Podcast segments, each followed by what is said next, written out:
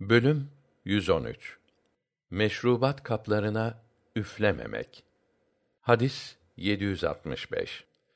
Ebu Said el-Hudri'den Allah ondan razı olsun rivayet edildiğine göre Rasulullah sallallahu aleyhi ve sellem içilecek şeylere üflemeyi, solumayı yasaklamıştı. Bunun üzerine bir adam kabın içerisine çerçöp düşerse ne yapayım deyince kaba düşen şey düşünceye kadar suyu dök.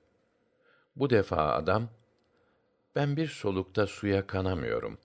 Bu arada solumak icap ediyor dedi. Rasulullah sallallahu aleyhi ve sellem o halde su kabını ağzından uzak tut buyurdu. Hadis 766.